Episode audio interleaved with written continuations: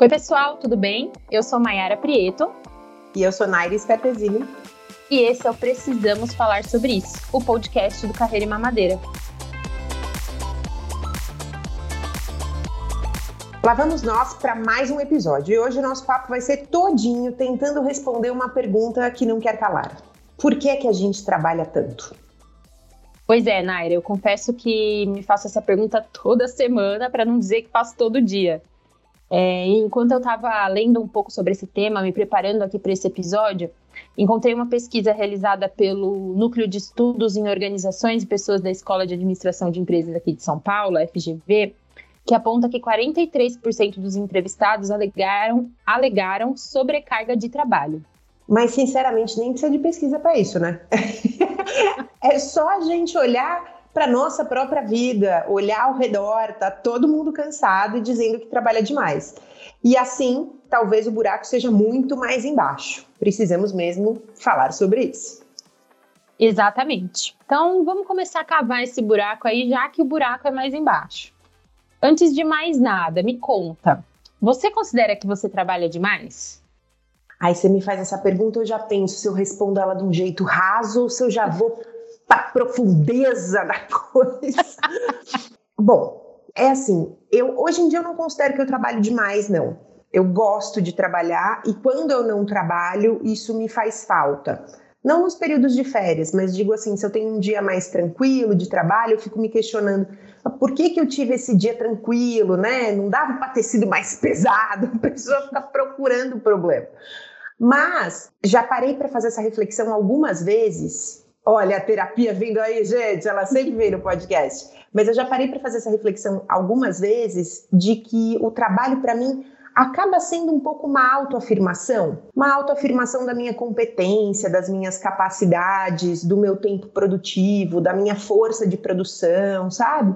É, então, quando eu trabalho de menos, eu busco o trabalho de mais, acho que por conta de toda essa autoafirmação. Tô doida, Mal. Você tem alguma reflexão a respeito? Olha, confesso que assim, enquanto você tava falando assim, deu uma luzinha vermelha para mim aqui, hein? Porque eu sempre fui muito assim também. Estar tão acostumada com um dia doido, cheio de coisa, em que você praticamente não dá conta, que você sempre termina o seu dia faltando uma, duas coisas para você terminar, porque você se comprometeu com mais coisas do que você de fato sabia que ia dar conta. Que quando eu tinha um dia mais tranquilo, eu achava que eu tava, sei lá, tava de perna pro ar, assim, sabe? Tava, sei lá, folgada. A gente deveria ter tempo para é, respirar, para tomar uma água, parar tomar um café, né? Olhar para os lados, ver quem mora junto com você, enfim. Então, eu fiquei me perguntando se nesses dias que você acha que você procura trabalho demais, se tem trabalho de menos ou se realmente era essa questão de provar o nosso valor, porque mulher tem isso, né? Eu já encontrei uma raiz familiar nisso, conversando com a minha irmã até que ela também tem um pouco esse mesmo perfil. É, a gente, a gente era treinada a não fazer nada, né, já na adolescência. Então você tinha sempre muitas aulas, matérias fora do currículo, tinha que estudar, coisas para fazer uh, escolares e, e extracurriculares. Então, quando a gente se via fazendo nada, parecia que você estava de fato muito folgada. Uhum. E essa cobrança uh, familiar, assim, dos meus pais, foi me acompanhando na minha vida produtiva de trabalho. Eu faço uma comparação do meu trabalho, eu me sinto constantemente numa parede de escalada. É, é como se eu tivesse sempre que tentar alcançar aquele obstáculo mais uhum. alto, mais distante, mais difícil. Uh, eu não consigo chegar na calmaria de falar assim, ah, não, tá ótimo desse jeito, não, estamos levando nessa toada aqui que tá bom. E se eu não procuro, não encontro esse obstáculo, quer dizer, se eu não procuro sarna para me coçar, eu não me sinto bem. É como Parece se tivesse... que tem algo errado, né? Incompleta, exato. Tipo, nossa, mas tão jovem. Demais. Já procurando uma calmaria, né? Tem alguma coisa que não tá boa. E eu lembro ainda, uh, uma vez na, na terapia, minha psicóloga falou assim: Mas Naira, Traça uma meta de, de ganhos, então, né? Pensa o quanto você quer ganhar por mês uh, ah, para que você estabeleça um limite de trabalho. E daí eu fui bem sincera para falar para ela uma coisa que não é snob, viu? Mas que é verdade. Eu falei para ela, mas eu nem tenho muita noção dos meus ganhos. Não, não, não são meus ganhos que me movem a trabalhar. é, é o desafio, é a conquista, é a produção. Não é propriamente claro que dinheiro no final do mês, na conta, faz toda a diferença, claro, mas, mas eu não conseguiria traçar essa meta. E eu falei assim: eu tenho até medo de fazer esse estudo, porque pode ser que eu veja que eu ganho pouco. E daí eu preciso trabalhar mais, daí eu vou enlouquecer. Você já que teve coisa. que estabelecer alguma meta, assim? Eu vivo, eu, eu te entendo muito, antes de eu responder sua pergunta, eu te entendo muito quando você fala que não é só dinheiro. É, mas eu, eu tenho uma, talvez, de, de experiências que eu já vivi, né? É, não sei se eu já contei em algum podcast, mas logo que eu me casei, uh, eu estava trabalhando em uma empresa, uma agência de publicidade, e essa empresa estava passando por problemas financeiros e não estava pagando seus funcionários. E eu tinha acabado de casar. Tipo assim, tinha acabado de casar. E a gente passou, eu e meu marido, a gente passou por alguns meses, assim, bem difíceis financeiramente, sabe? De falar assim, meu, nós vamos comer a semana inteira macarrão. É isso que nós vamos comer a semana inteira. É, não que estivesse faltando, ninguém passou fome, sabe? Mas realmente a gente estava com os valores assim muito contadinhos. E Você isso me fazer causou... um orçamento justo, né? Um orçamento Sim. justinho dentro daquilo. Uhum. Sim, tipo assim, tava faltando dinheiro no final do mês. E, e nessa época contraí um trauma tão grande que eu prometi para mim mesma, coloquei para mim mesma que eu nunca mais ia, ia passar por isso, sabe? Então, a partir dali, eu entrei num ritmo de trabalho para criar minha reserva de emergência, para criar é, uma mínima. uma colcha ali, né? Um colchão, para que eu não passasse novamente por aquela situação que para mim foi muito traumática. É, então, eu acho que a partir dali, o trabalho para mim, é, obviamente, ele não é só dinheiro. Eu amo o que eu faço, eu trabalho, tem coisas que eu faço, eu falo, cara, se eu ganhasse um real para fazer isso aqui, eu estaria fazendo mesmo assim. É, esse podcast aqui, gente, é um exemplo. Mas, é, de qualquer forma, é dinheiro também, sabe? E eu coloquei, em determinado momento da minha vida, eu coloquei metas sim. Então, tipo assim, olha, até os 25 eu quero ter esse status financeiro aqui, sabe? Então eu preciso estar ganhando pelo menos isso aqui, preciso ter isso aqui guardado, preciso ter conquistado isso aqui, nananana. E eu costumo fazer muito essas metas no começo de cada ano. Nossa, você é muito mais organizada do que eu. Você não só tem metas, como tem metas agressivas. Aos 25, aos 25 a pessoa faz medicina, aos 25 a pessoa estava na faculdade. É, mas é porque eu, a minha vida foi meio acelerada, né? Eu casei com 23, eu me formei com 22. Então Nossa, a minha vida foi meio nova. acelerada. É, é, mas assim, o que eu fico me perguntando é, de fato, o que, que a gente está buscando.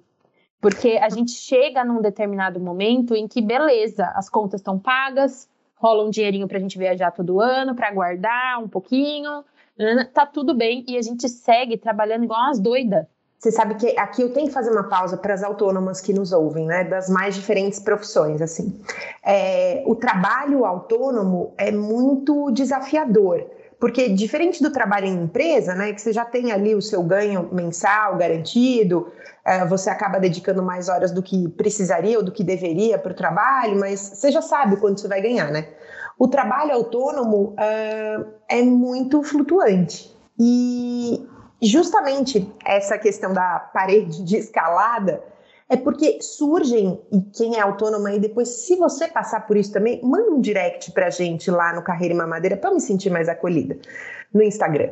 Mas o que acontece? Quando você é autônoma, você recebe muitas propostas de parcerias, trabalhos, colaborações que não são remuneradas. E se eu não tenho um freio, eu saio abraçando tudo. Ah, escreve artigo para o site, não sei das quantas, escrevo. Ah, grava não sei o que, faz a live, blá, blá, blá.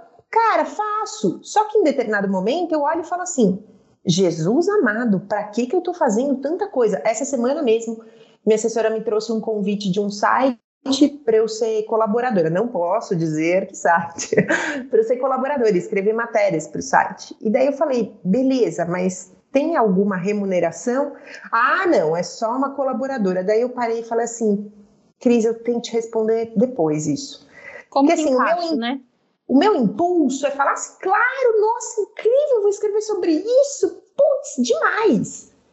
depois eu falo assim, mas Naira do céu, para que, cara? Para que, que você vai fazer isso? Qual que é o real retorno? O que, que você espera de retorno? Uhum. Uh, na vida autônoma é cheio de parcerias, entre muitas aspas, que a parceria mesmo não chega nunca, entendeu? Que você produz, mas, mas não necessariamente recebe nada em troca. É, e esse freio tem que ser uh, tem que ser trabalhado. Eu não tenho ele automático.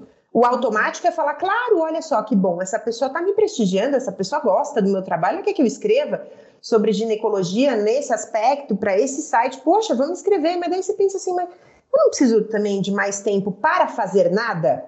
É, eu não preciso da minha nothing box, que é um conceito que eu estava falando com meu marido outro dia, é, mas eu não me permito isso, porque é o buscar aquela pedrinha na parede escalada, né? Poxa, aquela ali eu não alcancei ainda, vamos ali. Mas para quê? Que é justamente o questionamento que você fez qual que é o, o, fim da linha, né? Em que momento uhum. que a uhum. gente atingiu a meta e a gente não precisa mais sobrecarregar o nosso tempo de trabalho? Eu e não se que... sentir culpada por isso, né? Não se sentir culpada por descansar. Exato, eu acho que eu não tenho isso ainda. Talvez a terapia me dê mais tempo.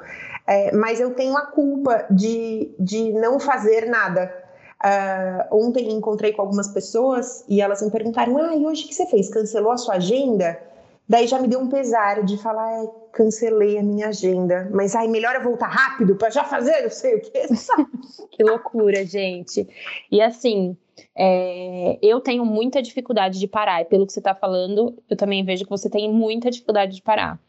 Eu cheguei a um ponto do, da minha rotina durante a semana de colocar um alarme no meu celular e falar assim: olha, a partir deste horário não importa o que eu esteja fazendo, eu vou fechar o meu notebook e amanhã eu vejo o que acontece. Eu boto meu celular no modo noturno automaticamente a partir de um tal horário, que é para eu não ver as pessoas me chamando, não ver as pessoas falando comigo no WhatsApp, porque se eu ver, eu não consigo não responder. Você já passou por isso? O WhatsApp para mim é uma maldição, né? O WhatsApp é uma maldição. Eu não consigo. Quem aguenta? Eu não consigo não responder e eu recebo muita mensagem de paciente, né?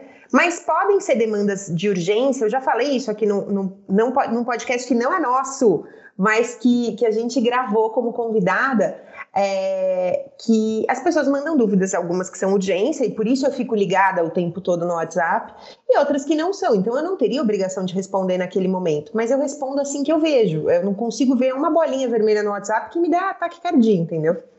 Estamos juntíssimos, juntíssimos. É, você acha que você já chegou perto ou chegou de verdade no tal do burnout? Eu já me questionei sobre ele algumas vezes e eu fiz uma palestra né, em janeiro desse ano. Eu montei uma palestra sobre burnout, sob encomenda de uma empresa em específico, mas que, que acabou. Uh, trechos acabaram sendo usados em outras palestras que eu fiz. Uh, pra, e eu fui entender e estudar burnout aí. E eu já me questionei em alguns momentos se eu tive algum prenúncio, mas nunca tive diagnóstico de fato e nunca parei por conta disso. Acho que só em alguns momentos que eu tô mais cansado, mais sobrecarregado, eu tento estabelecer alguns limites. Tipo o seu modo noturno no celular, eu não tenho modo noturno, mas essa semana é a primeira semana da vida que eu tô conseguindo fazer isso. Que tipo, põe o Samuca para dormir 8 da noite, eu falo, não, agora eu não vou fazer nada que não seja assistir um seriado, mexer nas fotos que eu tô catalogando para fazer uns álbuns, coisas que sejam lazer. Porque qual que é a minha tendência? Ah, agora eu vou sentar para responder umas perguntas aqui dos alunos do curso, ou ah, agora eu vou sentar para montar aquela aula que eu preciso montar, e cara, é, daí eu não durmo, entendeu? Daí é péssimo. Ai, porque a gente é assim, né? Eu me lembro, claramente, assim, eu também não fui diagnosticada, então não posso dizer que sim, cheguei a um burnout, mas eu me recordo de uma época específica em que, assim, se eu não cheguei, eu tava a um passo sabe? Há uns dois anos atrás, eu até fiz um, um post, acho que semana passada, no nosso feed, lá no Instagram, arroba Carreira e Mamadeira, contando um pouquinho dessa época, mas olhando mais para o viés do meu relacionamento, sabe? Mas o meu nível de estresse do trabalho e o quanto eu estava trabalhando estava impactando diretamente a saúde do meu relacionamento, do meu casamento. E Nossa, isso recordo... é super recente, né, Má? Porque esse Sim. post foi muito comentado. Se vocês estão ouvindo o podcast e não viram lá no Insta, aliás, se você não nos segue no Insta, arroba Carreira e Mamadeira, Tá lá, é um post super recente, tem uma fotinho da Mai, ela conta um pouco dessa experiência e, e é, é, bem recente essa experiência, né? Sim, faz uns dois anos. E assim, eu me recordo que eu tinha acabado de receber é, uma super notícia no meu trabalho, tinha sido promovida. E, gente, eu tava um caco. Eu lembro de, no dia, um dia antes, né, de eu chegar para ocupar o meu novo cargo, eu olhei para o meu marido e eu falei assim: Gente, que jeito que eu vou assumir isso aqui? Que jeito que eu vou fazer a gestão de uma equipe? Eu tava um caco, eu não conseguia dormir, eu tenho insônia. E a minha insônia tava. Eu tenho insônia e eu tenho enxaqueca. E tava assim, completamente fora de controle. Eu não dormia, eu seguia acordada até, sei lá, 4, 5 horas da manhã, não conseguia dormir. Acordava, obviamente, podre, com enxaqueca, porque não tinha dormido. Aí a enxaqueca não me deixava dormir na noite seguinte. Enfim, eu entrei num ciclo vicioso, assim. Eu não Sabe conseguia. que eu lembrei? Dessa coisa de sono, ai, tô com uma lista de coisa aqui para falar, gente. É, não acaba podcast, eu tenho muita coisa para dizer. eu lembrei, é, antes do Samuca nascer, eu assumi, eu já estava na gestão de duas equipes de ginecologia e obstetrícia, de dois hospitais, né? Um da rede pública e um da rede privada. E eu assumi um outro da rede privada que estava inaugurando da mesma, do mesmo grupo.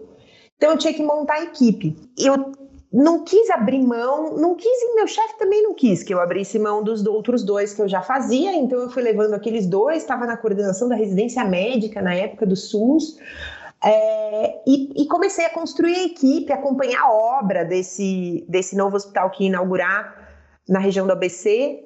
Cara, eu ficava de madrugada lendo currículo e selecionando profissional e pedindo documento por e-mail, né, para fazer cadastro médico.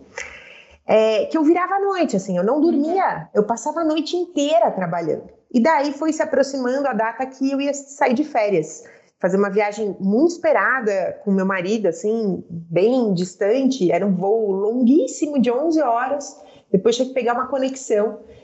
Cara, você acredita que eu entrei nesse avião porque eu fui trabalhando madrugada dentro? Uns três dias seguidos eu não dormi. Eu trabalhei de madrugada. Olha, olha a doença, né? Olha a doença. Eu entrei no avião e eu dormi por 10 horas. A hora que eu acordei, já tinha perdido toda essa refeição, os pratinhos já tinha passado, entendeu? E assim, né? Não, não é nem confortável para dizer, ah, não, tava super confortável e eu peguei no sono. Tipo, não. Não! Meu marido falou assim: eu tava preocupado. Eu achei, eu olhei algumas vezes para ver se você tava respirando. Eu achei que você tinha tido algum problema. Meu Deus do céu. Não, não é saudável, né? Doença não. total, isso, gente. Total eu me recordo de, de chegar num ponto de falar assim, cara, eu preciso parar esse ciclo vicioso, preciso. Porque eu trabalho que nem uma louca o dia inteiro, não, não paro para comer. Quando eu comia, eu comia, tipo assim, com um prato do lado do notebook, respondendo e-mail, resolvendo alguma coisa. É, meu marido entrava, saía de casa, nem via. Chegava à noite, que era a hora que era para eu dormir, eu não conseguia pregar o olho de tantas coisas. Eu ficava, não, preciso fazer isso, não fiz aquilo, preciso fazer isso. Não conseguia dormir, não conseguia. E assim, eu sentia o cansaço. Eu sentia que eu precisava dormir, mas eu não conseguia pegar no sono. Sabe? Sim, que a cabeça não desliga, né? Você fica não, ali fazendo as tarefas. Não. Fazendo um paralelo para a maternidade, dessa experiência que a Má dividiu no Instagram que tá lá, sobre o relacionamento dela, eu percebo quando eu tô mais sobrecarregada de trabalho, uh, no reflexo de como eu lido com o Samuca. É, então, são períodos em que eu grito mais em casa, em que eu perco mais a paciência, em que eu repreendo mais ele. E não é que eu mergulho disso, não. Estou dividindo para as pessoas verem que todo mundo é normal, né? Porque eu, a, após gritar e ver a reação dele, eu me envergonho do que eu faço. Peço desculpas, ou às vezes é difícil pedir desculpa por, por aquela ação, mas daí, geralmente, é nesse momento que eu falo assim: não, tá ruim isso, né? Vamos rever. Ou tá ruim de sobrecarga de funções em casa, ou tá ruim de sobrecarga do trabalho. Eu preciso. Porque você acaba descontando, entre aspas, uhum. no mais frágil, né? No que te demanda o tempo todo. É, e isso sempre é um, um grande semáforo aí para mim, quando eu vejo que tá demais, assim, sabe? Uhum. Total. Acho que é exatamente o que começou a acontecer comigo também. Eu comecei a ver que o meu casamento estava sofrendo o impacto do meu estresse no trabalho. E isso me faz pensar né, nos impactos desse estresse contínuo Porque o que eu sinto é que a gente passa, a gente passa dia por dia, dia por dia, dia por dia, trabalhando igual duas doidas, né? E aí a gente não consegue relaxar, a gente tá o tempo inteiro tenso. E quais são os impactos, né, desse estresse no nosso corpo? Cara, é, influencia o sono, influencia se você tem algum, algum é, outro probleminha, alguma outra, né? Como eu, por exemplo, tenho enxaqueca. É, quantos relatos a gente já viu de pessoas que desencadearam de fato uma, uma, um burnout, uma depressão, crises de ansiedade, síndrome do pânico, enfim, não é uma coisa somente mental, né? Se torna físico também. E o trabalho é muito uma, para mim, na minha interpretação, uh, uma autoaprovação, uma aprovação pessoal. Quando a gente conversou sobre mudar de país, e isso para o meu marido era um desafio profissional importante e uma trajetória profissional importante, para mim, em contrapartida, era meu maior desafio profissional que eu já tive. Porque eu lembro da gente conversando algumas vezes e, e ele até trazendo esse tema, assim, ele falando: Eu entendo que o trabalho para você é muito importante e você não vai parar de trabalhar mudando de, de país. A gente vai ter que fazer com que isso funcione, porque se isso não funcionar para você, não vai funcionar para nenhum de nós, a gente vai ter que voltar. É, mas para mim, mudar de país e seguir trabalhando foi o maior desafio profissional que eu já tive. Primeiro, porque o meu exercício profissional aqui é para o Brasil e, e eu nunca vi isso eu não falo me gabando, não, eu falo uh, mostrando como, como é disruptivo, né? Como você tem que pensar de outra forma. E, e, eu até assemelho isso um pouco a quem pensa em transição de carreira, né? Eu nunca vi nenhum médico morando fora do país e atendendo semanalmente, diariamente, seus pacientes no seu país de origem. Eu nunca vi isso acontecer. Eu já vi médicos antes da época da telemedicina que se mudavam e regressavam ao Brasil de tempos em tempos para fazer suas consultas presenciais. Mas o que eu faço, eu nunca vi precedentes, então eu não tinha em quem me basear. Como que eu vou fazer isso não funcionar? Tinha referência, né? E eu tinha minha mãe, a minha irmã, meu pai, todo mundo me questionando, falando isso não vai dar certo, isso não vai funcionar. Então, a, a, minha cobrança pessoal nessa mudança é assim, não, isso tem que dar certo, isso vai funcionar, eu acredito nisso, eu acredito nesse modelo. Só que com isso você vai tentando provar para as outras pessoas, né? Vira uma, um, um, desafio que nem tem tanto sentido, assim, sabe? Quando você deveria estar preocupado em entregar para as minhas pacientes, né? Para os seus clientes, enfim, é, você está preocupado em, em, em gritar para o mundo que aquilo dá certo, que aquela ideia uhum. que você teve uhum. funciona. É, e, e isso faz com que o gigante que você já tem que enfrentar por essa transição de carreira, ou no meu caso, pela mudança de país, seja ainda maior. Porque você não está só preocupado em entregar aquele bom trabalho que você acredita, que você sabe que é possível, que você precisa fazer. Não, você está preocupado em contar para os outros, né? Em, em provar para os outros que nem tem nada a ver com isso, que não pagam o seu salário, nem as suas contas. em contar para os outros os boletos que chegam que aquilo dá certo. Então, para mim, o meu maior desafio, talvez não em carga horária, mas em, em forma como eu enfrentei essa, essa mudança de país, uh, tenha sido em conduzir meu trabalho. E pensando agora com vocês, isso parece bastante uma transição de carreira, né? Aquela pessoa que uhum. quer mudar de. Eu não, eu não transicionei minha carreira, eu segui trabalhando da mesma forma que eu estava trabalhando no Brasil, mas com um obstáculo geográfico muito, muito grande. Foi uma transição, né? Não deixou de ser uma transição. Exato. É, eu acho que isso é fato, né? Enquanto você estava falando, eu estava pensando. A pressão, essa pressão, ela nem sempre vem de cima, pensando hierarquicamente. Às vezes somos nós mesmos que cobramos por estarmos ali hiperprodutivas o tempo todo. É, eu falo porque você é uma profissional autônoma, eu não trabalho para uma empresa mesmo, uh, mas eu não tenho hoje alguém, um, um chefe, vai, vamos chamar assim, que fique ali me, me demandando as coisas, me é, controlando a minha agenda de alguma forma, eu não tenho. Então, eu sou dona do meu, do, da minha agenda, vai, vamos chamar assim. É, mas isso é, eu acho que, que é pior, porque eu não pode tenho. Pode ser uma escravidão, né? É, uma eu não tenho. Sua muitas vezes eu, eu me sinto que assim, eu não tenho desculpa para não fazer. Eu não tenho desculpa para dizer não. Eu não tenho, sabe, assim, como se o meu dia, e gente, isso é muito pesado. Eu cheguei num ponto de falar assim, cara, a minha vida é do meu trabalho. É só isso que eu faço. E aí eu cheguei num ponto de falar assim, cara, não pode ser assim. Não pode ser assim. Então eu precisei aprender a dizer não. E vamos dizer uma coisa, não é bonito ser assim, tá? Não é. As, as, redes sociais, cara, eu tenho pego um ranço de rede social, porque a rede social é dois minutos da vida da pessoa naquele dia, né? Você só vê os dois minutos, dois minutos maravilhosos, incríveis. É, ninguém viu o perrengue atrás da câmera tomou um café da manhã fitness e fez 15 reuniões importantes. É, mas esse status de, de workaholic, né, de, de super ocupada, é, é tido como é reverenciado, né? Ai, é chique, essa pessoa é ocupada, essa pessoa deve estar tá ganhando bem, essa pessoa está bem reconhecida. Então, você acha que trabalhar muito, isso se acha, né? Todo mundo acha que trabalhar muito é um sinal de sucesso. E daí, quando você vai lá na rede social e vê até que essa pessoa, nossa, viajou no fim de semana, então a cara tá tão bem posicionado na carreira que ela está se dando direito de ir para um lugar ou para outro.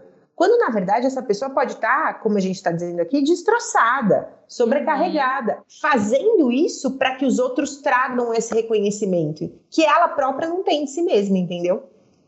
Total, total.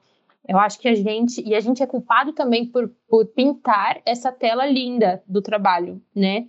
É, eu falo, meu, eu tinha acabado de ser promovida, cheguei no, no cargo que eu tinha sonhado, que eu tinha lutado tanto para conquistar, e as pessoas achavam achavam que eu estava radiante de felicidade. Só que eu, pessoalmente, estava um capo, não conseguia dormir, não conseguia atender um telefonema da minha mãe, porque ou eu estava trabalhando, ou eu estava tão podre que eu não tinha energia nem para atender uma ligação. Meu casamento estava indo por água abaixo, porque eu não conseguia nem olhar para o lado. Então, assim, a gente também tem uma, uma responsabilidade muito grande de não pintar essas telas, sabe? E isso acho que é uma coisa que a gente tenta fazer muito no Carreira e Mamadeira, que é assim, cara, tem parte boa em tudo na vida e tem parte ruim também. E cada escolha uma renúncia, né? Então, é, eu, sendo uma pessoa que tem dificuldade de dizer não, tem sido um desafio para mim, não só dizer não, mas sinalizar para as pessoas. Falar assim: olha, eu não posso assumir essa demanda por isso, isso e isso. Olha, eu não tenho condição disso, por isso, isso e isso. Para eu fazer o que você está me pedindo, eu preciso disso, isso, isso. Você topa? Esse desafio vai acontecer sempre, eu acho, porque como a gente falou que está na nossa base, no nosso alicerce, é, e na de muita gente que eu conheço, é, essa cobrança familiar do estudo, que se transforma numa cobrança pessoal no estágio ou na faculdade, no meu caso na residência, né? É, essa normalização de que, de que o bom, o legal é você estar tá produzindo o tempo todo e o ócio não é bem visto, isso é alicerce para todo mundo. É raro você achar uma pessoa que vê o ócio de uma forma positiva.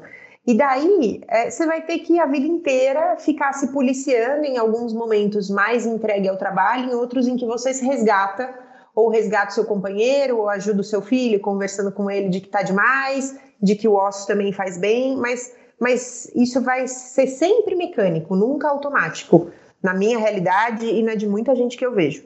Total estava é, me recordando de uma postagem que eu fiz no LinkedIn, no meu LinkedIn pessoal um tempo atrás, onde eu falo que às vezes a coisa mais produtiva que a gente pode fazer é descansar. Porque quando a gente se. Não vou me recordar exatamente das palavras que eu usei, mas quando a gente se propõe a fazer algo que a gente ama, ou quando a gente encontra algo no nosso trabalho que a gente ama, a gente precisa ser inteiro para poder render e produzir o máximo que a gente pode. E se a gente tiver à beira do, de um abismo, de um burnout, enfim. Se a gente estiver hiperproduzindo, a gente não está inteiro, a gente só está metade. E aí não resolve, não adianta, sabe? E não, a gente não deveria ter que justificar poder descansar e nem se sentir culpada por isso, né? Nós não somos robôs. Pois é, ter vergonha, né, de falar, ai, não, hoje eu não vou fazer nada. Você tem até um pouco de vergonha, não fala alto, não deixa as pessoas saberem que, que é como é. se fosse feio. É. É tipo, ai, ah, essa semana eu tava com uma puta dor de cabeça, é, precisei fazer 30 minutinhos a mais de almoço e tô aqui, putz, ai, ficou uma lacuna na minha agenda. O que as pessoas vão pensar se elas olharem? Gente, pelo amor de Deus. é, a gente, é o tipo de coisa que a gente faz, depois a gente olha para trás e, e fica inconformado com as coisas que a gente faz, né? Que a gente pensa. Enfim. E aí a gente entra naquele dilema, né? Do tempo, grana e energia. É, em determinada fase da vida a gente tem muito tempo, mas não tem grana. Na outra a gente tem grana, mas não tem tempo. E aí quando a gente tem tempo em grana, acabou a vida, né? O que, que a gente faz com isso? Essa percepção da minha cobrança uh, veio muito com, com alguns, algumas interrupções de trabalho. Sabe quando você é mandado embora? Enfim, quando eu voltei da licença maternidade, já contei isso lá no Carreira e Mamadeira, e daí falaram: ah, não, agora a gente não precisa mais de você. Daí você fala assim: poxa, mas eu achava que eu era a única pessoa capaz de fazer aquilo, ou que o meu tempo uh, dedicado a isso era muito frutífero. Você vê que você nunca é a única pessoa. Uh, e, e, investir todo o seu tempo no seu trabalho, deixando de lado a sua convivência familiar, do casal, com os filhos, enfim, e o seu ócio, o seu nothing box, é... não tem preço, né? Você precisa conservar um equilíbrio entre a sua entrega no trabalho e todo o resto. É essencial que cada um veja na sua realidade, na sua cobrança pessoal e como, como lida com isso, que de fato a gente tem que ter um equilíbrio cada um vai entender como que, como que chega no seu equilíbrio, também baseado nas suas finanças, porque no fim trabalho é isso, né? uhum. né? É pagar os boletos, mas, mas esse equilíbrio precisa ser, mesmo que mecânico, mesmo que ele não venha automático, você tem que se forçar forçado, a pensar. Né? Sim, exato. Afinal, gente, nós somos todos substituíveis. É triste pensar, mas nós somos substituíveis, né? É uma coisa que mudou muito para mim. Um, um gestor meu me falou uma vez, cara, eu preciso que você descanse, porque se você tiver realmente chegar num burnout aqui, tiver um piripaque e você, sei lá, for parar no hospital, você morrer, ok, a gente vai sofrer e tal, mas você vai ter perdido a vida. Na semana seguinte vai ter alguém aqui fazendo seu trabalho. Eu ouvi isso de um gestor, sabe? Me pedindo para descansar. E assim, é, é, algo que às vezes a gente, a gente não fala, não escuta, e é verdade. Nossa, tô achando bem, ele bem gente boa, né? Te deu esse alerta, não é muito típico. É, é mas foi, recebi esse alerta, porque ele começou a perceber que, e, assim, e ele falava para mim, não sou eu que tô te cobrando, é você que tá botando 800 coisas na sua agenda, sabe? Calma. Quase gritando, é você que precisa de terapia, amiga, é, procura. Então. terapia ajuda realmente. Enfim, mas eu acho que é isso, acho que o equilíbrio ele é realmente muito importante. Eu confesso que ainda não cheguei nesse nesse nível de espiritualidade, não. Mas para mim tem sido bem mecânico, bem forçado até às vezes. De colocar um despertador para falar assim: olha, fecha o notebook, não importa o que você está fazendo. É, colocar meu celular no modo noturno e escolher, falar, a partir de. E avisei minha equipe, falei, gente, a partir de tal horário, se, se alguém estiver morrendo, vocês me ligam, porque eu não vou responder o WhatsApp. Sabe? Eu acho que de fato é, às vezes a gente precisa ser mais drástico até construir um hábito, né? Dizem que você leva acho que 21 dias para construir um hábito. Você já viu essa, já ouviu falar disso? Já, já ouvi. Então acho que é isso mesmo. A gente de fato precisa encontrar um equilíbrio. A gente não pode ter vergonha ou culpa de descansar. E inclusive a coisa mais é, produtiva que a gente pode fazer em determinados momentos da nossa vida e da nossa carreira é descansar. Bom, já que a gente precisava falar sobre isso, tá falado. Nossa, tô até leve de colocar tudo isso para foi denso hoje, né? Nem vou cancelar a terapia essa semana, acho que não precisa, né? não é à toa o nome do nosso podcast. Se a gente precisava mesmo falar sobre isso, estamos falando. Bom, e se você não segue a gente no Instagram ainda, corre lá, arroba Carreira e Mamadeira. Eu já citei hoje no podcast umas duas vezes, convidando você para seguir a gente lá, para não perder nenhuma novidade e, claro, mandar suas sugestões, seus comentários e compartilhar as suas dorzinhas do coração. Aliás, os temas da segunda temporada estão sendo desenhados com base no que vocês têm mandado pra gente por lá, viu? Obrigada por todas as mensagens de carinho e também sugestões de novos temas. Nós estamos de olho, estamos tentando responder todo mundo e tá tudo anotadinho aqui pra gente não perder nenhuma. Sim, olha aí a gente trabalhando demais. O cérebro já tá pensando na temporada 2, gente. a gente se vê no próximo episódio. Até lá. Tchau.